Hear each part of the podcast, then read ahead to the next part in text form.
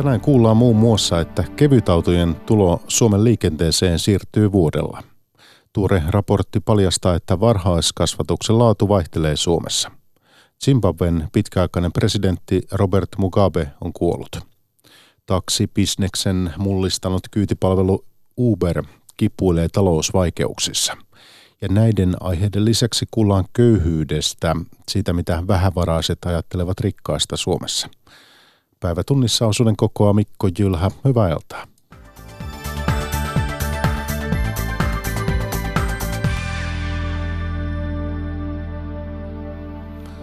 Kevytautolain voimaantulo lykkääntyy vuodella. Liikenne- ja viestintäministeri Sanna Marin kertoi iltapäivällä, että ministeriö on laittanut laista esityksen lausuntokierrokselle. Lain piti tulla alun perin voimaan marraskuun alussa. Lykkääntyminen johtuu EU-komission huomautuksesta. Sen mukaan Suomen kevytautolainsäädäntö ei ole kaikilta osin EU-säädösten mukainen. Minna Pantsar. EU-komissio antoi Suomelle elokuun alussa jo toistamiseen huomautuksen kevytautoja koskevien lakien ongelmakohdista. Pääkritiikki kohdistui siihen, voiko mopoauto ajokortilla ajaa heiveröisen ja korkeintaan 45 kilometriä tunnissa kulkevan mopoauton lisäksi myös järeää oikeasta pikkuautosta nopeusrajoitettua kevytautoa. Komissiota hiersi etenkin kevytauton 60 kilometrin huippunopeus. Suomi myös määritteli kevytauton traktoriksi, vaikka siitä puuttuivat kaikki traktorin ominaisuudet. Liikenne- ja viestintäministeri Sanna Marin. Aivan pienellä säädöllä emme selviä, vaan kyllä tämä pitää nyt kunnolla perata läpi. Ja edelleen on myös mahdollista, että emme onnistu siinä, että lait saadaan EU-säädösten mukaisesti. Eli edelleen on olemassa se mahdollisuus, että joudumme sitten myöhemmin esittämään kuitenkin tämän koko lain kumoamista, mutta nyt yritämme ja pyrimme tekemään kaikkemme, jotta saisimme tämän lain korjattua niin, että se myös täyttäisi EU-säädökset. Autoala ratkaisu tyydyttää, kertoo auton tuojien toimitusjohtaja Tero Kallio. No kyllä mä menen sinne positiiviselle puolelle kallistuu. Tahtotila on selkeä. Mitkä olisivat ne keskeisimmät keinot, joilla tämä kevyt autolainsäädäntö saataisiin menemään komission seulan läpi? Varmasti nopeuteen voitaisiin puuttua, eli, eli lasketaan siitä nykyisestä 60-45 kilometrin tunnissa. Vaaditaan vetokoukkua ja rajoitetaan paikkamäärää hiukan pienemmäksi kuin nyt se on se viisi, niin ehkäpä sitten jopa kahteen. Ja, ja, ja sitten muutetaan ajokortti vielä toisenlaiseksi kuin nyt, eli AM-kortista esimerkiksi liikennetraktorikortiksi. Tuoretta 15-vuotiaasta mopoautokortin haltijaa päätös silti varmasti harmittaa. Monissa perheissä on myös ehditty jo tehdä autoliikkeestä tilaus kevyt auton hankkimiseksi. Ministeri Marin. No, tämä tilannehan on valitettava perheiden ja, ja nuorten kohdalta, jotka ovat valmistautuneet siihen, että lait nyt marraskuun alusta astuisivat voimaan. Ja, ja olen näiden perheiden ja nuorten puolesta pahoillani, että tilanne on tämä. Varhaiskasvatuksen laatu vaihtelee Suomessa. Tänään julkaistun raportin mukaan laissa vaaditut sisällölliset tavoitteet toteutuvat joissakin päiväkodeissa heikosti. Päiväkotien henkilöstölle suunnatusta kyselystä käy ilmi, että kaikille lapsille ei esimerkiksi luota päivittäin. Hanna Terävä. Eemi, onko kiva maalata? On! on. Porvoossa Ylähaikkoon päiväkodissa alle kolmevuotiaiden ryhmässä on ohjelmassa maalausta. Pienet kädet sutivat pensseleillä tottuneen ottein, sillä kuvataidekasvatusta on tarjolla säännöllisesti, kuten lukemistakin. Lastentarhan opettaja Jaana Valtonen. Lapset on oppinut sen, että ne tuo meille, meille kirjoja, jos tilanne vaan sallii, niin me kyllä otetaan lapsi syliin ja luetaan. Että sitä on ihan päivittäin. Kaikissa päiväkodeissa lapset eivät ole yhtä onnekkaita. Kansallisen koulutuksen arviointikeskus Karvin tänään julkaiseman raportin mukaan joissain päiväkodeissa varhaiskasvatuslain edellyttämät sisällölliset tavoitteet toteutuvat heikosti. Päiväkotien henkilöstölle suunnatussa kyselyssä vain puolet kertoi, että ryhmissä luetaan kirjoja päivittäin. Kuvataidekasvatusta ja osin myös musiikkikasvatusta on osassa lapsiryhmiä tarjolla vain satunnaisesti. Puutteet korostuivat erityisesti alle kolmevuotiaiden ryhmissä. Tämä oli Karvin arviointineuvos Laura Revon mielestä huolestuttavaa. Kielihän kehittyy nimenomaan siellä alle kolmevuotiaana, että tällainen kirjojen lukeminen ja sanoilla leikittely ja riimittely, loruttelu kuuluisi erityisesti sinne alle kolmevuotiaiden päivään. Tavoitteiden toteuttamisen esteiksi koettiin muun muassa lasten ikä, erilaiset tarpeet ja taustat sekä lasten vaihtelevat läsnäoloajat. Yhtenä perusteena mainittiin se, että lapset eivät ole kiinnostuneita kyseisistä toiminnoista. Arviointineuvos Laura Repo. Lapsi ei voi jäädä ilman, ilman kuvataidetta tai kirjallisuutta tai musiikkikasvatusta siksi, että lapsi ei olisi kiinnostunut siitä sillä hetkellä. Raportti tarjoaa ensimmäistä kertaa kattavan arvion suomalaisen varhaiskasvatuksen laadusta. Vaikka laatu vaihtelee, pääosin menee ihan hyvin. Ilmapiiri on myönteinen, lapsilla on turvallinen olo sekä mahdollisuus leikkiin ja liikkumiseen. Kolme vuotta sitten voimaan tulleen varhaiskasvatussuunnitelman toteuttamista edesauttoivat kyselyn mukaan muun muassa sopiva työkuorma ja hyvä johtaminen. Ylähaikko on päiväkodin johtaja Minna Laksopakkala. Mikä asiakirja ei sinänsä ole vielä mitään laatua, vaan se ollaan se me ihmiset, jotka toteutetaan se. Niin meistä se on kiinni. Äskettäin julkaistiin professori Anu Kantolan ja akatemiatutkija Hanna Kuuselan tutkimus, jossa huipputuloiset eli Suomen rikkain promille kertoi ajatuksia muun muassa muista suomalaisista. Moniin mielestä rikkaat haukkuivat köyhät tylysti. aamu käännettiin tämä kysymys toisinpäin ja keskusteltiin siitä, että mitä mieltä köyhät ovat rikkaista. Virana johtava diakoniatyöntekijä Saara Huhanantti Tikkurilan seurakunnasta ja tutkimuspäällikkö Anna-Maria Isola Terveyden ja hyvinvoinnin laitokselta. Totti Toivonen haastattelee. Tota, ennen kuin ryhdytään tähän aiheeseen, niin miten teidän omissa kuplissanne on tätä rikkaiden ajatusmaailmaa ruodittu? Monimuotoisesti. Me ollaan ajateltu silleenkin, että, että rikkaathan helposti saa äänen kuuluviin tässä yhteiskunnassa, mutta on tosi hyvä, että se tulee tälleen vähän yllättävästä näkökulmasta. Ja vaikka, vaikka tota, kaikki nämä ajatukset, mitä julkisessa keskustelussa on käyty ja tutkimuksessa tullut esiin, niin ei tee oikeutta kaikenlaisille rik- rikkaiden ajatuksille, niin on hyvä, että ilmiö on tullut sanotettu, että sieltä löytyy semmoista vihamielisyyttä ja aika kovaa ajattelua. Ja ollaan myös pohdittu myös sitä, että, että mitkähän mahtaa olla ne mekanismit siinä, että tuntuu, että raha jotenkin vieraannuttaa tai jopa saa aikaan tietynlaista osattomuutta siinä, että ei osata enää ajatella niin kuin muiden näkökulmasta asioita.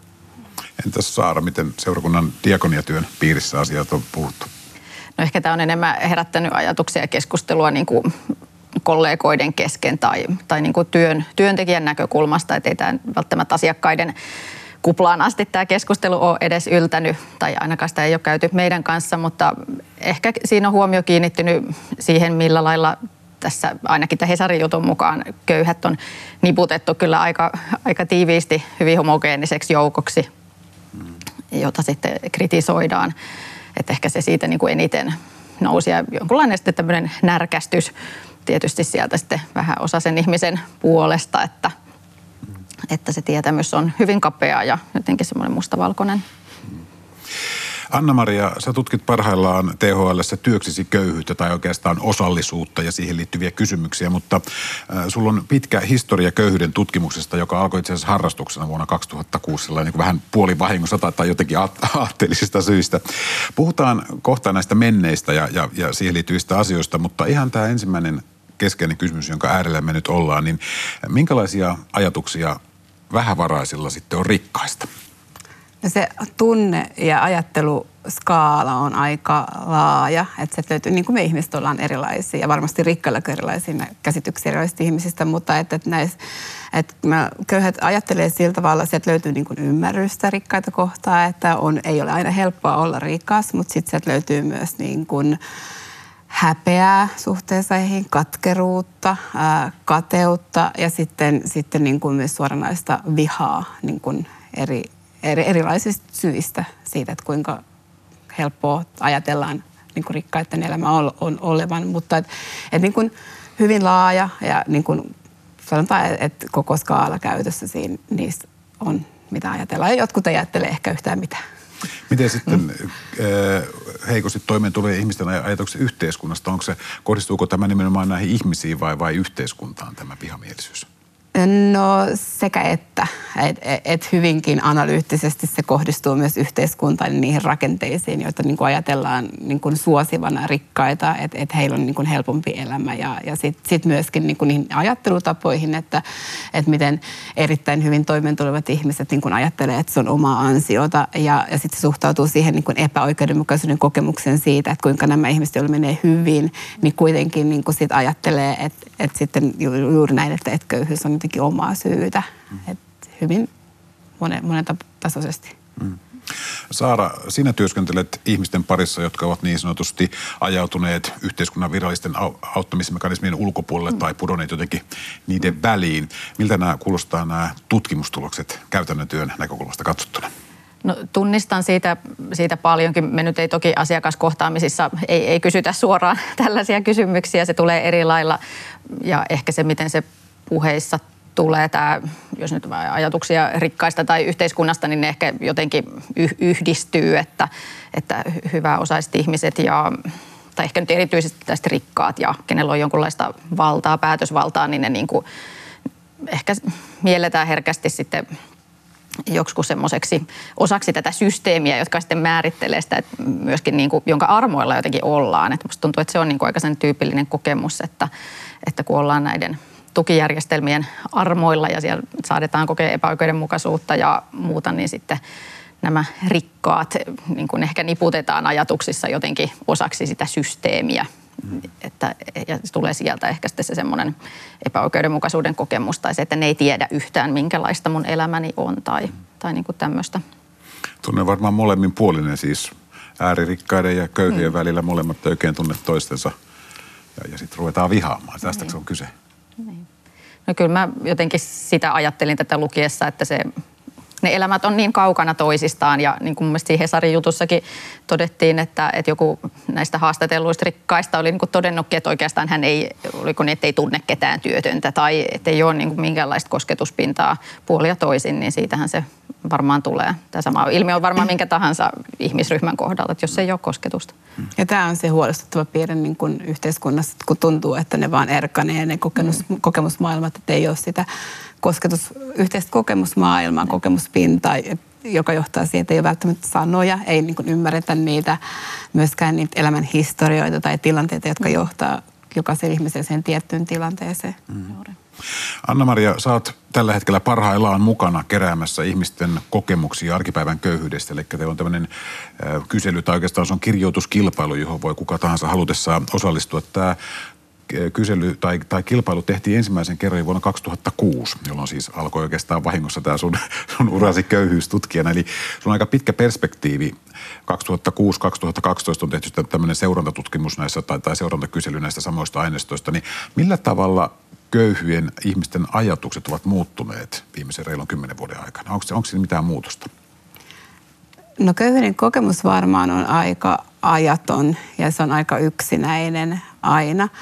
Mutta se, mikä sieltä niin kuin tulee jonkun verran läpi, on se, että, että se jotenkin syvenee se köyhyyden kokemus. Ne, jotka on pitkään köyhyydessä, on yhä enemmän, niin kuin yhä yksinäisempiä, niin kuin yhä pienemmissä joukoissa. Eli Tasautuu niin, eli niin, ja sit, sitten niin kuin myöskin, että sosiaaliset piirit ehkä, eh, ehkä kutistuu. Tai että ei, ole, ei voida jakaa sitä kokemusta niukkuudesta niin kuin, kuten ennen. Joskus maalaisyhteiskunnassa oli hyvin monet köyhiä, mutta, mutta se on yhä niin kuin pienemmän joukon kokemus. Se johtaa siihen, että rikkaat ja köyhät etääntyy entistä enemmän toisistaan. No sitten kuuluu ehkä sitä, että, tai kuuluukin, että sopeutumista – köyhyyteen. Että, että on jotenkin hyväksytty se, että no, tämä on tämä mun polku ja mun tilanne ja tästä ei oikeastaan niin kuin pääse pois, että on paljon ponnisteltu, mutta ne ponnistelut ei niin kuin auta siinä, että sen voisi jättää taakse. Ja kun ennen hyvinvointivaltio niin kuin pystyi nostamaan köyhyydestä. Mitä te ajattelette tällaista kehityksestä, jos köyhät suostuvat köyhyyteensä ja uhriutuvat, tai eivät uhriudu, mutta että niin kuin suostuvat siihen tilanteeseen?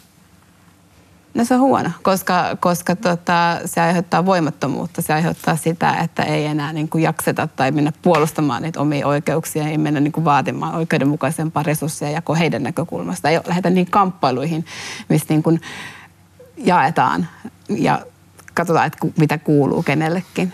Mm. Saara, te teitte kanssa omien asiakkaiden kanssa tämmöisen kyselyn viime keväänä. Minkälaisia ihmiskohtaloita ja kokemuksia köyhyydestä sieltä tuli esille? No joo, mitenkin aika lailla tämmöisiä arjen kokemuksia sieltäkin saimme. Eli kysyttiin asiakkailta, että haluaisitko kertoa niin kuin elämäntilanteesta sitä ihan omin, omin sanoin. Ja 30 vastausta saatiin sitten pidempiä ja lyhyempiä, niin kyllä niissä niin kuin hyvin samansuuntaista jotenkin kokemusta kokemusta tuli siitä niukkuudesta. Erilaisia siellä oli, oli jotenkin tunnistan, tunnistan tätä, mistä puhuit, että, että semmoisia jotenkin, että jollain lailla näkyy se tilanteen hyväksyminen, että tätä tämä nyt on ja yritän tässä jotenkin kitkutella. Olen hyväksynyt sen, että loppukuusta olen pari päivää syömättä ennen kuin uudet rahat tulee ja näin se menee. Ja sitten osasta ehkä näkyy enempi se katkeruus, että siellä oli hyvin korkealta pudonneita ihmisiä joukossa, jotka olivat menestyneet työelämässä ja sitten on tullut sairautta tai työttömyyttä, mitä ikinä. Ja niin kuin, silloin ehkä erityisesti sitten näkyy se katkeruus siitä, että, että näinkö tämä nyt meni, kaikesta on pitänyt luopua ja, ja ei, ei saa enää töitä, työllistyminen on vaikeaa. Ja, mutta että jotenkin ehkä, ehkä se, sekä, että ja nehän nyt on hyvin moninaisia ne ihmisten kohtalot. Tässäkin omassa ikäskaala oli laaja. Siellä oli lapsiperhettä ja yksin asuvaa ja eläkeläistä ja työtöntä ja, mm. ja niin kuin mm. hyvin monenlainen. Että sehän on, ei, ei ole semmoista kansanjoukkoa kuin köyhät, mm. joka olisi jotenkin homogeeninen. Että, mm. Miten sitten, kun rikkaiden tuosta kyselystä kävi ilmi se, että aika moni koki itse niin kuin ansainneensa osittain sen ja, ja, ja omista teoista johtuvan sen oman rikkauden. Mitkä, miten sitten köyhien ymmärrys on siitä, että miten tähän tilanteeseen on tultu, että on itse päätynyt köyhäksi? No niin, rikkaathan usein ajattelevat, ei se kylläkään yleistä, mutta ainakin mm. jotkut, että köyhyys Joudutaan on vähän syytä. Joo, kyllä. Mm. kyllä. Niin tota, tuntuu, että köyhyyttä kokeneet on, on niin kuin tunnistaa tämän puheen tosi hyvin ja niin kuin pohtii omaa, niin kuin omaa elämän historiaa ja valintoja suhteessa siihen hyvin tarkastikin ovat tietoisia siitä, että mistä köyhyys johtuu, johtuu ja pohtii niin kuin käänteissä, että oliko tämä mun oma valinta, olisinko mä voinut tehdä toisin. Mm. Mun mielestä, että joskus voisi vähän armollisemminkin suhtautua mm. siihen niihin omiin valintoihin, mutta et, et tavallaan se, se keskustelu, mitä me, se, vaikka kova keskustelu siitä, että köyhyys on omaa syytä, niin menee sinne ajatuksiin ja sitä niin kuin pohditaan paljon. Mm. No te olette molemmat tutkinut, missä se köyhyys sitten oikeasti johtuu?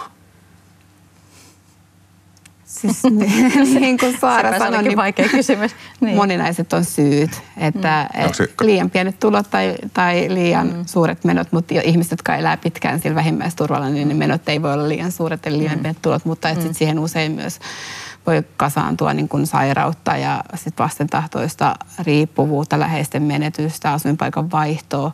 Usein siihen niin kuin kytkeytyy, ää, tai että se on sitä niin kuin vaikeampi päästä pois siitä tilasta, jos siihen kytkeytyy muita vastoinkäymisiä. Mm. Joo, kyllä mä kans näkisin, että nimenomaan tämä jotenkin vastoinkäymisten ja haasteiden kasautuminen on varmasti niin kuin se, että on, onhan myös ihmisiä, jotka elää niin kuin hyvin, hyvin niukasti, mutta eivät koe itseään köyhäksi. Tai että se elämä voi olla mielekästä siitä huolimatta, että se tulotaso on, on niin kuin matala. Mutta sitten kun ne ongelmat kasautuu, just näin, että tulee, tulee sairautta ja, ja, ja mitä nyt vaan, niin ehkä se silloin niin kuin on sitten jotenkin leimallisempaa se, että se elämä on niin kuin todellakin sitten niin kuin köyhää ja se kokemus itselle tulee myös se, että, että kuulun tämmöiseen, tämmöiseen niin kuin ryhmään kuin köyhät. Toki me voidaan taloudellisesti, taloudellisin mittarein sanoa, että on mm. tiettyjä ryhmiä, jotka on suuressa riskissä, kuten yksinhuoltajat, mm. no sitten velkaantuneet, ikääntyneet, eläkeläisnaiset ja, ja sitten tota, osa-aika pien, niin kuin pienellä palkalla työtä tekevät ihmiset, että, että me ollaan myös siinä tilanteessa, että, että palkka alkaa olla liian pieni ihmisille mm. siihen, että pysyisi pois pienituloisuudesta. Kertoi tutkimuspäällikkö Anna-Maria Isola Terveyden ja hyvinvoinnin laitokselta. Hänen lisäkseen haastateltavana oli johtava diakonia työntekijä Saara Huhanantti Tikkurilan seurakunnasta. Zimbabwen entinen presidentti Robert Mugabe on kuollut 95-vuotiaana. Hän oli pitkään sairaalahoidossa Singaporessa. Mugabe oli ratkaiseva voima, kun Rhodesia itsenäistyi valkoisten vähemmistövallasta. Hän nousi juulittuna johtajana Zimbabwen johtoon 80-luvun alussa, mutta lopulta hänet pakotettiin eroamaan vuonna 2017. Pirkko Pöntinen. Presidentti Emerson Mnangagwa ilmoitti aamulla Twitterissä lyhyesti, että Zimbabwen perustajaisä 37 vuotta hallinnut Robert Mugabe on kuollut. Ilmoitus oli kunnioittavaa ja hyvin muodollinen. Surutyötä ei Zimbabwessa tehdä, sillä 15 miljoonainen kansa on jo kaksi vuotta yrittänyt toipua Mugaben itsevaltaisesta valtakaudesta ja yrittänyt rakentaa valtiota uudelleen. Robert Mugabe syntyi Britannian siirtomaassa Rhodesiassa vuonna 1924. Hän oli ulkomailla erittäin hyvin koulutettu alun perin opettaja. Valkoinen vähemmistö hallitsi tuolloin Rhodesia. Tätä järjestelmää Mugabe henkensä kaupalla vastusti ja kärsi siitä yli kymmenen vuoden vankilatuomion. Vapauduttuaan hän oli perustamassa ZANU-puoluetta. Sissisodan, kansainvälisen taloussaaron, sisällissodan, mutta myös taitavien neuvottelujen tuloksena valkoinen valta kaatui, Rhodesia muuttui Zimbabweksi. Mugabe oli itsestään selvä johtaja, jota kansa, naapurit ja länsimaat tukivat. Mutta jo 90-luvun lopulla Mugabe tarrautui valtaan kansan unohtaen. Tuolloin viljava maa tuotti ruuan valkoisten omistamilla maatiloilla. Kansainvälisistä varoituksista huolimatta Mugabe aloitti niiden pakkokollektivisoinnin. Kansalaisten taidot eivät riittäneet, tilat kuihtuivat, seurauksena oli kaos, nälänhätä ja sairaudet ja jälleen kansainväliset pakotteet. YK yleiskokouksessa vuonna 2009 Mugabe syytti pakotteista Yhdysvaltoja ja Euroopan unionia ja vaati näitä lopettamaan temppuilun. The Western countries, in particular the United States and the European Union, who imposed illegal sanctions against Zimbabwe, Kansainvälinen saarto piti ja Zimbabwessa alkoi jälleen sisäinen valtataistelu. Vuonna 2009 Mugabe pakotettiin vallan jakoon, mutta hän piti virasta kiinni loppuvuoteen 2017. Loppuun saakka hän yritti siirtää maanjohdon vaimolleen Graceille. Mugaben loppuvuosina valtataisteluissa kuoli arviolta 20 000 ihmistä. Zimbabwelaiset ja eteläafrikkalaiset tutkijat toteavat, että Mugabe jätti ristiriitaisen perinnön. Jos hän olisi luopunut valtansa huipulla, hän olisi Nelson Mandelaan verrattava valtiomies. Näin Mugaben uraa kommentoi ulkoministeri Pekka Haavisto. Mugabe oli hyvin ristiriitainen persoona. Toisille hän oli vapaustaistelija. Olen itsekin ollut Afrikan unionissa kuuntelemassa, kun, kun nuoret afrikkalaiset aplodeeraa ja hurraa, kun Mugabe saarnaa kolonialismia ja imperialismia vastaan. Toisaalta hän pitkällä, pitkä valtakautensa aikana tuhosi oman maansa taloutta, karkotti sieltä valkoisia viljelijöitä ja, ja aiheutti oma, oman maansa talouskurimuksen. Et varmasti näistä eri näkökulmista häntä tullaan muistelemaan. Kyytipalveluyhtiö Uber on ajautunut vakaviin talousvaikeuksiin kotimaassaan Yhdysvalloissa. Yhtiö teki vuoden toisella neljänneksellä tappiota yli 4,7 miljardia euroa. Uberin osake on ollut viime päivinä syöksykierteessä New Yorkin teknologiapörssi Nasdaqissa. Kirjavaihtaja Mikka Hentunen jatkaa.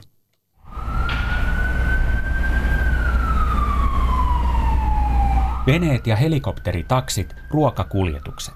Uber yrittää houkutella lisää asiakkaita kaikkialla maailmassa. Uber kertoo nyt tavoitteekseen tulla kuljettamisen monialayhtiöksi verkossa, kuten Amazon omalla alallaan. Uberin on pakko koettaa löytää uutta. Yhtiö on ollut alalla kymmenen vuotta ja mullistanut taksibisniksen varsinkin täällä Yhdysvalloissa. Tulot eivät kuitenkaan ole kasvaneet menojen tahdissa. Yhtiön vuoden toisen neljänneksen tappio oli 4,7 miljardia euroa.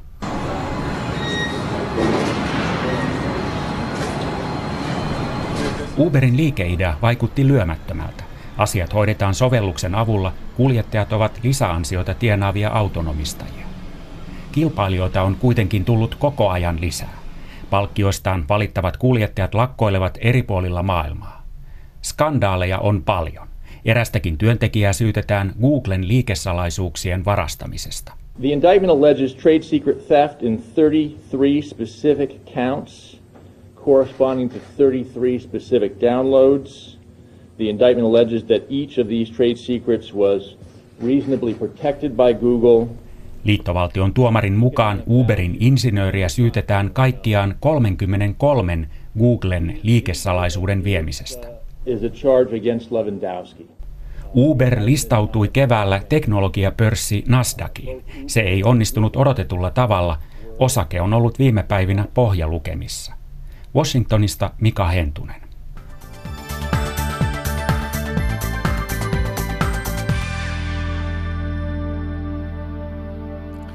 Palataan päivä tunnissa lopuksi vielä kotimaahan. Kirjasalaisuutena tunnettu laki suojaa myös sähköistä viestintää. Poliisin tutkintaan tulee joka vuosi satoja tapauksia, joissa joku on urkkinut luvatta toisen kirjeitä, sähköpostia tai puhelinta. Lakia rikkoneille tulee joskus jopa yllätyksenä, että heidän toimintansa on ollut laitonta. Veli-Pekka Hämäläinen jatkaa. Kirjesalaisuus on vanhastaan tuttu asia. Monelta on jäänyt kuitenkin huomaamatta, että nykyään sama laki suojaa myös kaikkea sähköistä viestintää. Tietosuojaan erikoistunut asianajaja Eija Varma-Lehtinen. Puhutaan me sitten tämmöisistä pikaviestipalveluista, sähköposteista, tekstiviesteistä, puheluista, niin, niin kaikki kuuluu tämän luottamuksellisuuden piiriin. Ja ehkä monelle yllätyksenä myös verkkoselailutiedot. Jos toisen viestintäsalaisuutta loukkaa, voi saada sakkoja tai räikeimmissä tapauksissa vankeutta. Kun Yle tutustui aiheesta viime vuosina annettuihin tuomioihin, selvisi, että osalle tuomituista teon rangaistavuus oli tullut yllätyksenä. Toisinaan taustalla oli suoranainen vallankäyttö. Harva luopuisi viestintävälineidensä yksityisyydestä vapaaehtoisesti. Näin aihetta kommentoivat helsinkiläinen Kaisa Huotari, kuopiolainen Maarit Laakso sekä Antti Pelttari Porvoosta. No ne on kuitenkin yksityisiä asioita, niin sitten niitä voi yhdessä lukea, jos on toisen lupa, mutta tota, ei kyllä voi niin kuin ilman. Ehkä jos on työsähköposti ja siellä on joku sähköposti, mitä ne tarvii ja mä annan siihen kanssa luvan, niin sit joo, mutta ei. Omien lastensa kanssa joutuu miettimään sitä, että minkälaisia somekeskusteluita ne tänä päivänä tuolla käy. Tietysti ovat alaikäisiä, että onko siinä vanhemmilla sitten tietynlainen oikeus myös käydä tutkimassa ja katsomassa. Ei varmaan virallisesti, mutta... Itse asiassa on. Vaikka viestintäsalaisuus koskee myös lapsia, joissakin tilanteissa vanhemmalla on oikeus puuttua siihen. Asianajaja Eija Varma-Lehtinen asianajotoimisto Kastrenet Snellmannista. Ja esimerkiksi sellaisissa tilanteissa, jos on epäily, että lapsen etu on vaarassa, niin silloin esimerkiksi huoltajalla ei pelkästään ole oikeutta, vaan jopa velvollisuus mennä ja puuttua siihen, nyt vaikka tässä tapauksessa viestintään. Tilusjärjestelyillä pyritään järkevöittämään maa- ja metsätaloutta. Maavaihdoilla, valtion maan hankinnoilla ja pienten metsäpalstojen yhdistämisillä saavutetaan monia etuja. Polttoainetta säästyy, liikenneturvallisuus paranee ja ilmastopäästöjä syntyy vähemmän. Parhaillaan tilusjärjestelyitä tehdään muun muassa Torniossa, Koskisen tilalla Lautamaassa kävi toimittaja Kyösti Vaara. Tornion Lautamaassa asuva maanviljelijä Jarmo Koskinen morjestaa tämän tästä vastaan tulevia viljelijöitä ajaessaan traktorilla etäällä sijaitseville pelloilleen.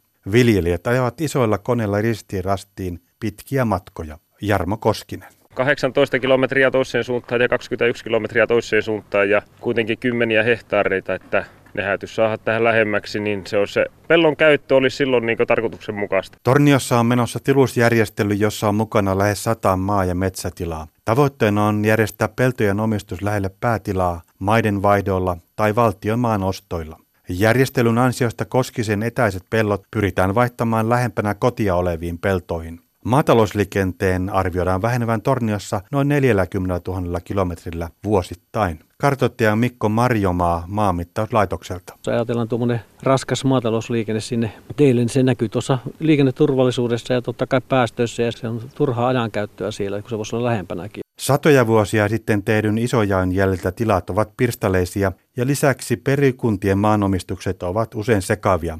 Metsäpuolella saadaan toimivia tiloja, kun pikkutilkkuja yhdistellään. Tilusjärjestelyihin kuluu valtion rahaa ja maanmittauslaitoksen työaikaa, mutta ne tulevat ajan mittaan takaisin. Yhteiskunnalliset hyödyt on myös huomattava tilusjärjestelyissä, että ei pelkästään se viljelijöille kohdistuva hyöty ja myös ympäristöhyödyt ovat ihan merkittävät, että tästä on ihan tuore Luonnonvarakeskuksen tutkimus viime viikolta. Tilusjärjestely on yksi niitä harvoja asioita, joista on vain pelkkää hyvää sanottavaa. Sen on todettu elävöittävän maaseutua ja tietkin pysyvät paremmassa kunnossa, kun kymmenien tonnien painoiset traktorit koneineen on harvinainen näky. Jarmo Koskinen. Sehän putoaa tuo liikennöinti ja viljelykustannukset ja hiilipäästö aivan olennaisesti, jos tuota saataisiin se joka tilalla tuohon kolmen kilometrin sisälle tuo pelto. Että.